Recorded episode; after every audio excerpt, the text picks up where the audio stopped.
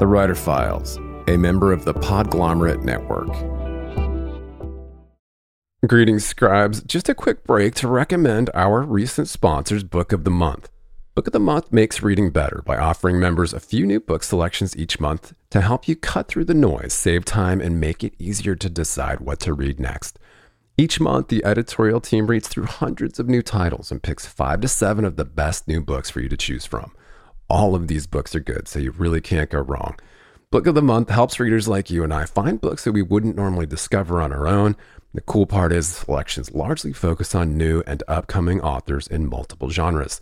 Book of the Month also recently launched curated audiobooks so members can get a hardcover or an audiobook each month, which you can then download and listen to right in the app.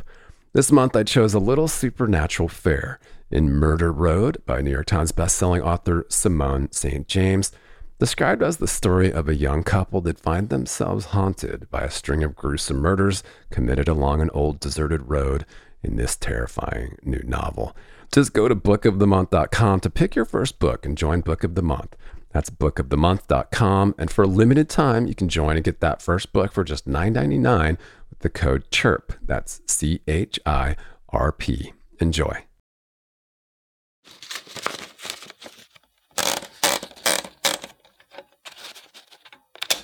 So I sent out a query to a batch of, in the beginning, three agents. And then one of them got back to me and said, Oh, you know, this sounds really interesting. Can you send me the rest of the manuscript? And I didn't have the rest of the manuscript. And she she sort of said, Oh dear, that's not how it's done. You have to finish the manuscript first before you start querying. So I kind of just put the book on the back burner because I was teaching and I was also still writing scripts for Hollywood you know, I was working on it really slowly at a snail's pace. But this agent who now actually represents me, her name is Lucy Carson, she was very persistent and she just kept checking in with me and said, How how far along are you? Are you are you done yet? Are you done yet? And uh, two years later, I still wasn't done. And welcome back to the Writer Files. I am your grateful host, Kelton Reid, wishing you pages, patience, and perseverance per usual. Academy Award nominated screenwriter and debut novelist Iris Yamashita spoke to me about working with Clint Eastwood, her journey from Hollywood to publishing, and falling down the rabbit hole with her first mystery, City Under One Roof. Iris has been working in Hollywood for over 15 years and was nominated for a Best Original Screenplay Oscar for the movie Letters from Iwo Jima, directed by Clint Eastwood. Her debut novel is City Under One Roof. Described as Alice in Wonderland meets Fargo and the ultimate locked room mystery, the novel drops readers into an isolated snowy town and is perfect for fans of Twin Peaks, Mare of Easttown, and Broadchurch. A Publishers Weekly starred review noted unusual topography plays a major role in screenwriter Yamashita's atmospherically charged debut. And number one New York Times bestselling author C.J. Box called the book a compulsive page turner that's both atmospheric and claustrophobic at the same time. Iris continues to work in Hollywood, developing for both film and streaming media. She's taught screenwriting at UCLA and the American Film Institute. Stay tuned until the end of the show for a preview of the audiobook, excerpted courtesy Penguin Random House Audio, from City Under One Roof by Iris Yamashita, read by Aspen Vincent, Shannon Tyo, and Anna Caputo. In this file, Iris and I discussed how she kept her dream of becoming a novelist alive, the reverse path from TV pilot to novel, what her transition from the movie world to the book world was like, why nothing is precious, vomit drafting, finding flow state versus slow state, and a lot more. Stay calm and write on and don't forget, you can always support this show by heading to writerfiles.fm, where you can also sign up for email updates, get links to merch, and other resources for writers. And if you're a fan of the Writer Files, please click follow to automatically see new interviews in your podcatcher as soon as they're published, and drop us a rating or a review on Apple Podcasts, Spotify, or wherever you tune in to help other writers find us. We are back on the Writer Files. I am honored today to be joined by Academy Award nominated screenwriter and debut novelist Iris Yamashita is joining us today. Thanks so much for taking the time to do this. Oh, thank you so much for having me. It's a pleasure to be here. Awesome, awesome. Well, I can't wait to talk about all things writing. And of course, um, this debut novel, City Under One Roof, just getting some really fantastic praise and congrats. How are you feeling right now on this uh, the um, just kind of like the beginning of the the tour season, I guess, for for this latest. Yeah, it's a little bit of a daze for me, but uh, definitely enjoying enjoying the process, enjoying um, meeting people. I had my publication day on Tuesday in a room full of my friends and family and that was so nice. It was it was just a highlight of my life. Yeah, that's exciting, especially since so many writers have had to kind of launch and have their pub day be kind of like an online circus and and yeah i'm sure you're doing a mix of things but yeah that's cool that you got to be um, in a room and kind of feel that energy i'm sure. Oh yes it, it was so nice and it was so nice to be able to realize a, a lifelong dream i mean since i was a kid i always wanted to have a book written eventually that's cool.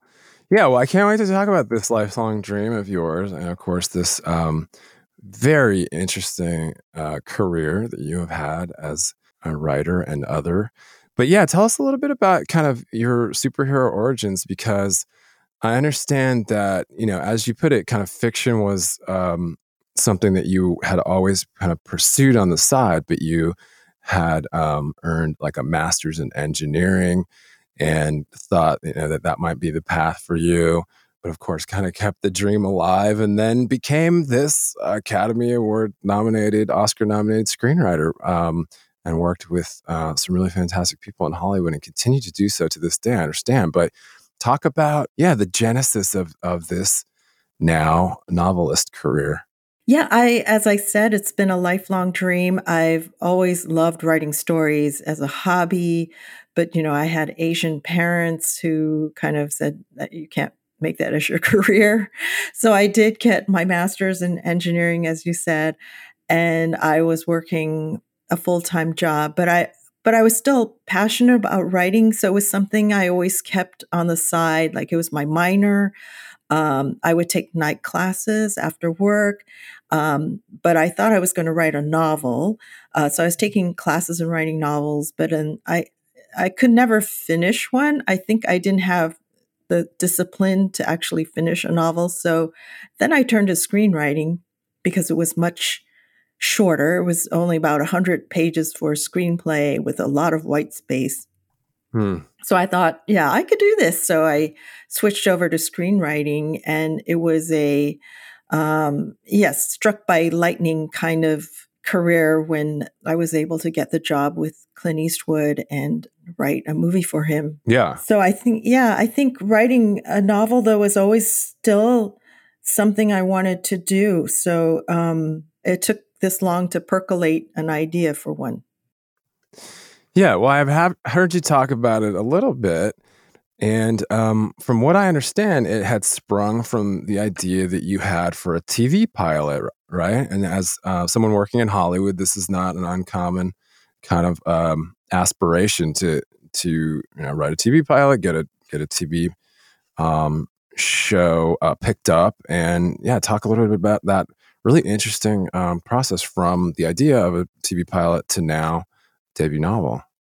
Yeah, usually it works the other way around. Usually um, there's a book, and that's the intellectual property, and then it makes its way over to um, the, screen world. But for me, I um, I wasn't known in the streaming world, so I wanted to write a sample. So I was trying to come up with an idea for a sample to write a pilot for a series.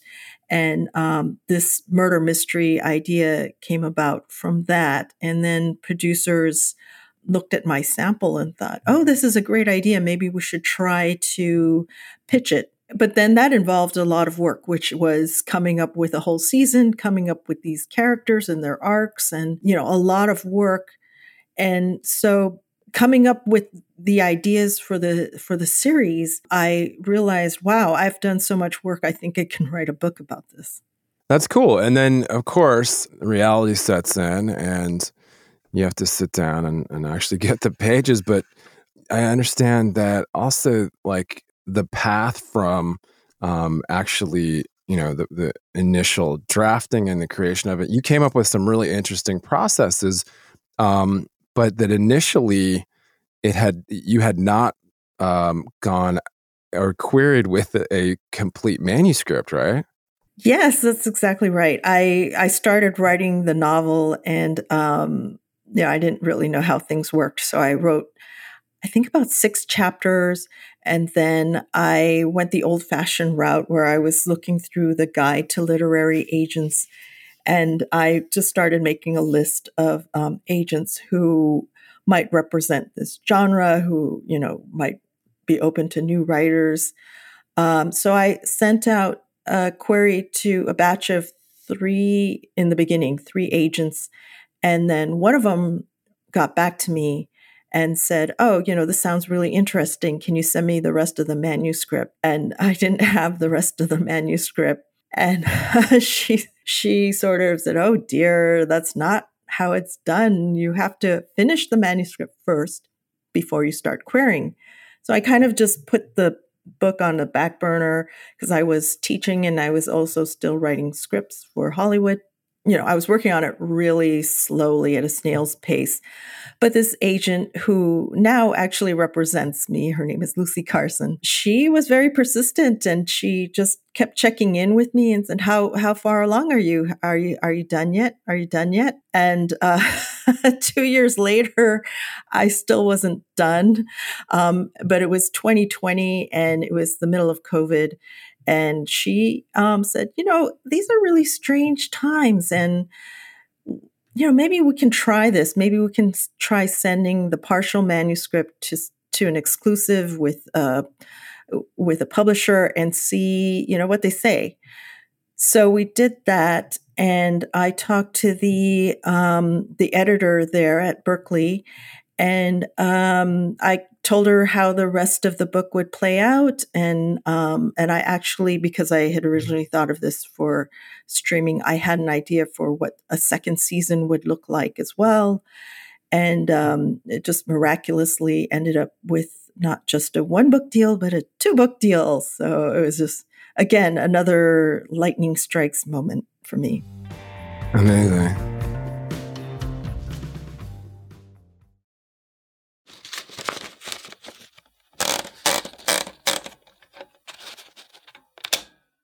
Yeah, that's really, really an inspiring story and kind of an exciting one for you. But then, of course, you had to sit down and, and get to work.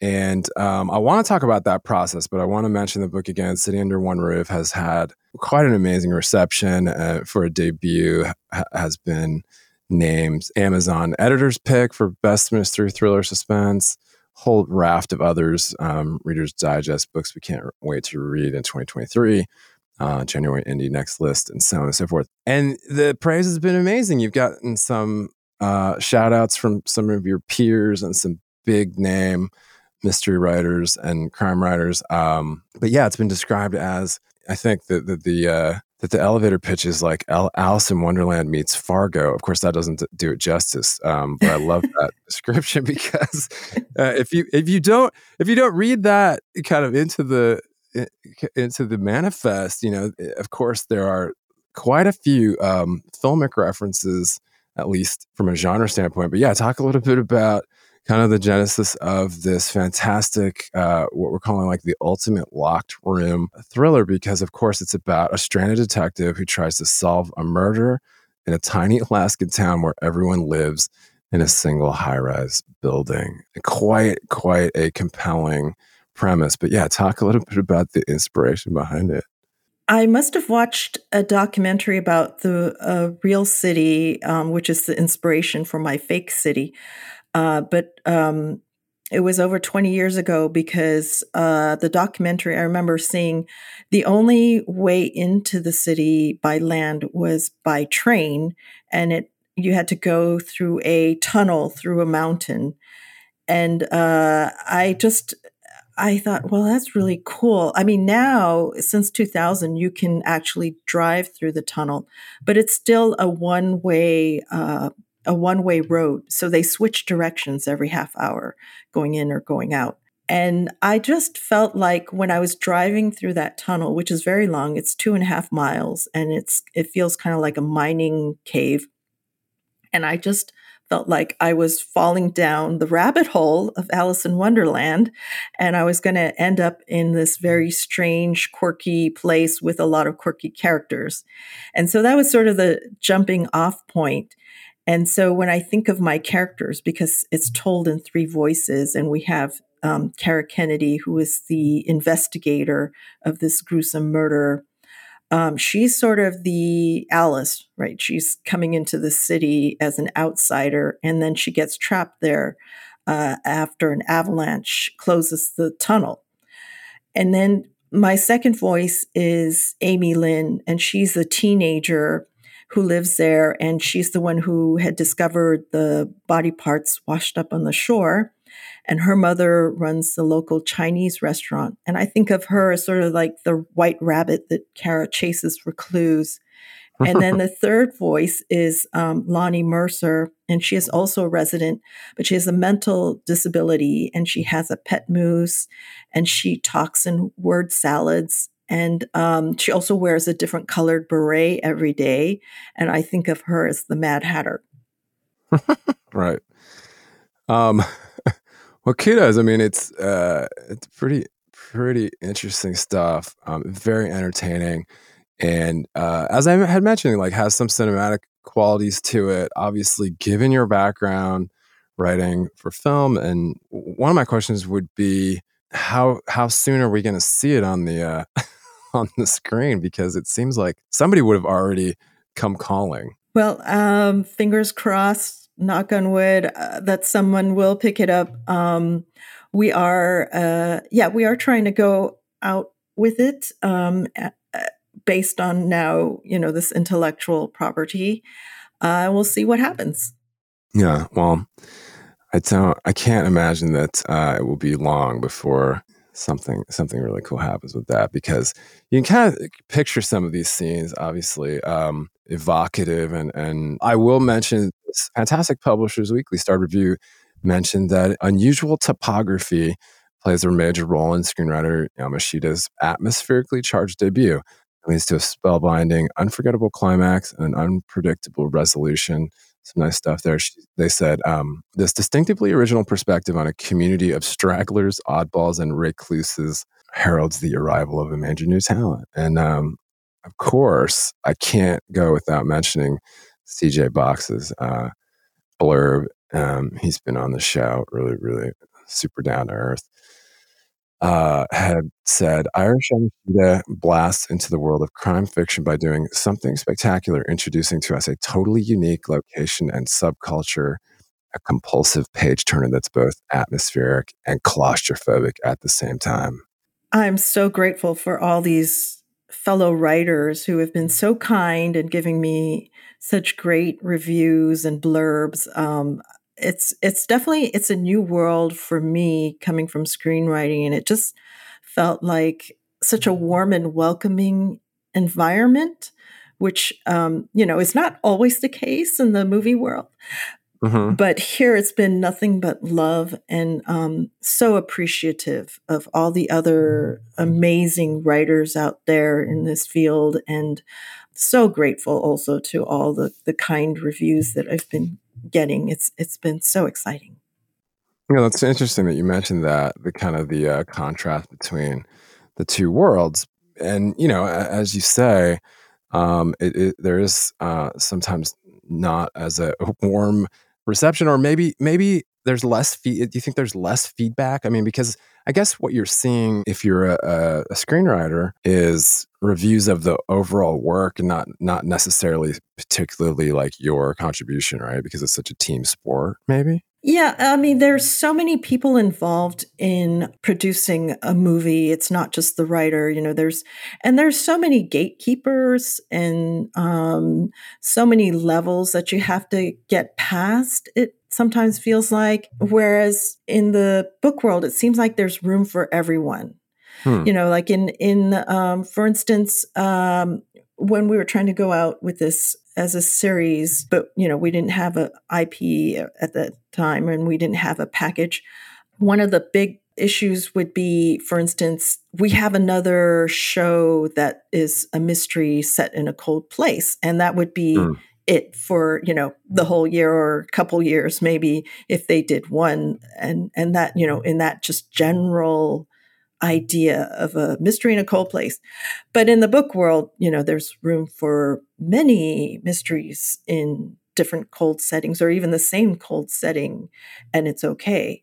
Um, so that in that sense, it feels like it's much more open and there's so much luck involved in the screenwriting world because again, there can only be one um, for a year or a decade of something. so it's very competitive. Interesting. Yeah.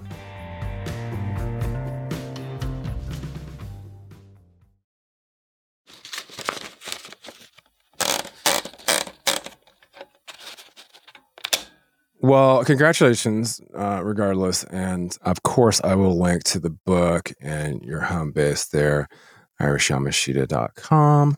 And you're on all the socials. It looks like we can connect with you there. Listeners can um, seek out City Under One Roof. But yeah, I want to talk about the process because you've you've elaborated a little a bit on it already. I know, um, not to belabor the ideas behind it, but you you talk about the importance of outlining to your drafts that you had um, called vomit drafts. But talk a little bit about the difference between putting together a season of a streamer versus putting together the chapters of a novel and what that was like for you because uh, i find that i some of your wisdom to be very valuable i think especially first time uh, authors yeah, there's similarities and there are differences. I I think um, coming from the screenwriting world, though, it did help me come up with more of a disciplined way of writing. So I do outline, and as you said, I do write the vomit draft first, which um, I think psychologically that really helps me to actually finish something because you know in your first go it doesn't have to be perfect and actually a lot of things are going to change and a lot of things you're going to throw out so you don't want to be too precious when you're starting and i just go through and i do almost train of thought it doesn't even have to be complete sentences but just get all the way to the end mm, mm-hmm. and once i get to the end then i know what has to change again when in the beginning when i go back and edit and um, so i do that in both screenwriting and in writing novels. But the difference is, yeah, you have to go a lot deeper into the characters' minds. Like you're not going to have their um, inner monologues on screen as you would in um, writing a novel. And uh, doing these separate characters uh, you do you jump into the minds of these different characters. And so when i was writing the novel i had to go back and do a pass for each character to make sure that their voice was consistent. I think uh, in screenwriting it's a little easier because you're not going that deep into their inner monologues when you're writing uh, the teleplay or the screenplay out Right, because that's it's it's really challenging to do, especially with um character like Lonnie, for instance. Not to do any spoilers here, but um, I thought that was really well executed. Um, especially kind of um, depicting some level of mental illness, for instance, uh, which can be um, sometimes a little bit reductive on the screen, right? Yes. So if I were going to do the screen version of this, you know, you only hear what she says out loud, but in the book process you're hearing also her thoughts in her head. And that was very difficult, again, because she has that mental disability. But it, for me, it was a it was difficult, but it was at the same time it was very fun. Um, trying to to come up with word salads and the thoughts that are in her head that kind of just go off into tangents. For sure. So, talk a little bit about because you're kind of fitting the novel initially into the margins, right? Because you're doing a, a, lot of other projects, a lot of other creative projects. How are you? How are you finding the the impetus and the wherewithal to not only ch- ch- how are you switching gears creatively and kind of clearing the slate and getting yourself back to a place where you can actually get pages and then what what did you find was most successful you do kind of getting into flow state for that uh, yeah, the first book was very slow and very difficult uh, because, right, you're you're juggling all these different um, stories around, and so I think it was a it was a snail's pace process. Um, for the, I am working on a second book now, um, and that one is I dedicated a little more mind space to just doing the book. Um, it does get kind of tricky. But luckily, in the screenwriting world, there's a lot of downtime. There's a lot of like, hurry up and get this done. So, and then you turn that in, and then there's a long period of wait. And then, you know, they come up with notes and they come back to you and hurry up and get this done. You know, so it's, it's sort of like there's peaks and crevices. You know, there's like the busy moments and then there's a lot of downtime. And during the downtime, I was able to work on the book again, the ultimate locked room mystery, City Under One Roof, drops readers into an isolated, snowy town and is perfect for fans of Twin Peaks, Mare of Easttown, and Broadchurch. Did you pick those references? Because I, I definitely um, get some of that uh, Lynchian. yeah, definitely Twin Peaks, David Lynch. Um, I I loved that show. Um, the other references, I actually had written it uh, before or I mean, most of the story was written out before those other ones came out, but um, I can see the the references there. Yeah, big fan of Mare of Easttown. Also, um, of course, Twin Peaks, a a classic, classic uh, Lynchian experience with quite a few um, white rabbits, or I should say, uh, more Mad Hatters than white rabbits.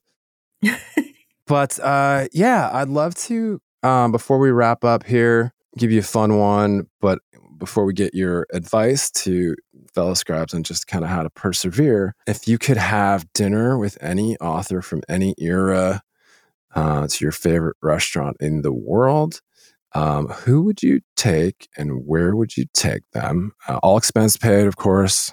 Uh, we'll put it on the writer files uh, card. That's an interesting one. I would love to take my former instructor Alice McDermott out to to dinner sometime. I know she lives on the East Coast and I don't think she remembers me probably because it was many many many years ago. But um, she has always been my inspiration. Um, I was lucky enough to have her as an instructor once, and uh, I always I look at her books sometime, sometimes um, just for the way she crafts words and or sentences. And uh, where would I take her? Um, that's I'm not really sure where I would take her. Wherever she wanted to go. okay, perfect. So she's on the East Coast, but uh, you are in Los Angeles? I'm in Los Angeles, and I did go to a book signing um, maybe about six or seven years ago. And yeah, she didn't remember me, but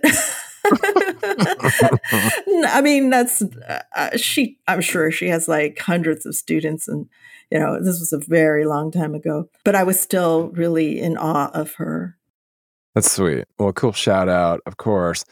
Yeah, I'd love to wrap with your uh, final kind of pearl of wisdom. I know you can keep it as short as possible. I know you got to jump off, and I apologize for running up to the half hour. Um, I would say take things in bite-sized pieces. Like you don't have to write a you know a perfect first chapter before you move on to your second chapter because I think that's what held me back when I was starting out um, trying to write a novel, and that's why I couldn't finish one, is because I was trying to make everything perfect in the first go. Um, just just be free, you know, free yourself of that thought, and um, just have little go goals. Like I'm going to write a vomit draft in three months or something, and and you know, go from there.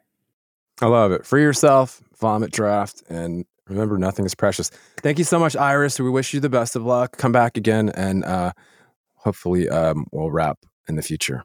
Okay. Thank you so much.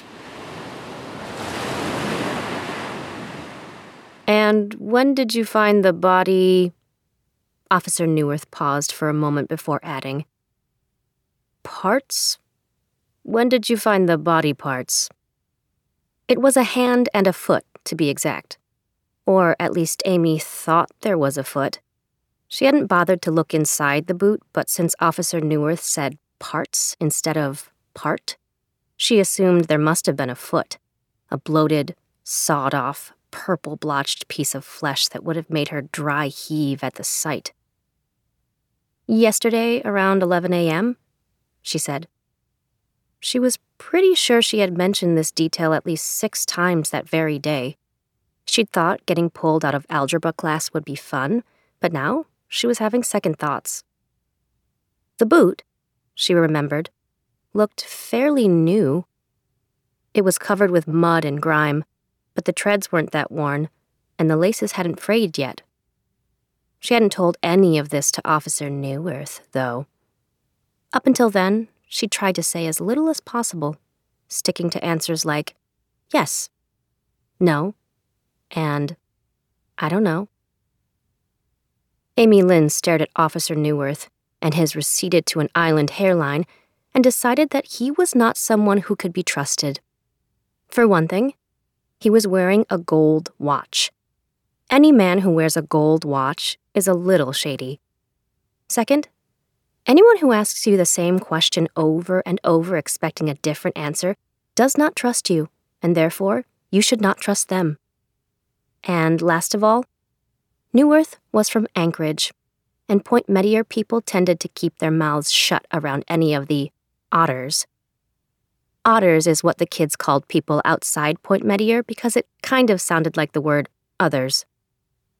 So tell me again, who were you with? he asked. Amy sighed internally and gave him a glare. Did she look like a caged parrot that would keep repeating the same thing over and over again? Officer Neuwirth shifted in his seat and adjusted his leather duty belt, which sagged with the weight of lethal equipment a baton, cuffs, a magazine pouch, a flashlight, a taser, pepper spray, and, of course, a Glock pistol but despite all his protective gear, Neuwirth looked uncomfortable under the glare of a 17 year old who was barely five foot two. He finally turned his eyes away and looked down at his notepad.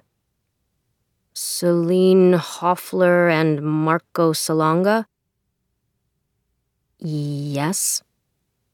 Amy finally answered as if his question was somehow offensive. And what were you doing at the cove?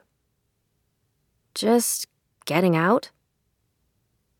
Amy wasn't about to tell him the real reason they went to the cove, which was to smoke pot. Even though marijuana was legal in Alaska, they were still minors. Thanks so much for joining us for this file. And if you're a fan of the show, simply head over to writerfiles.fm for more. That's writerfiles.fm. We did it. All right. Get Yay. out of here. Okay. Thank thanks. you. Okay. Bye bye.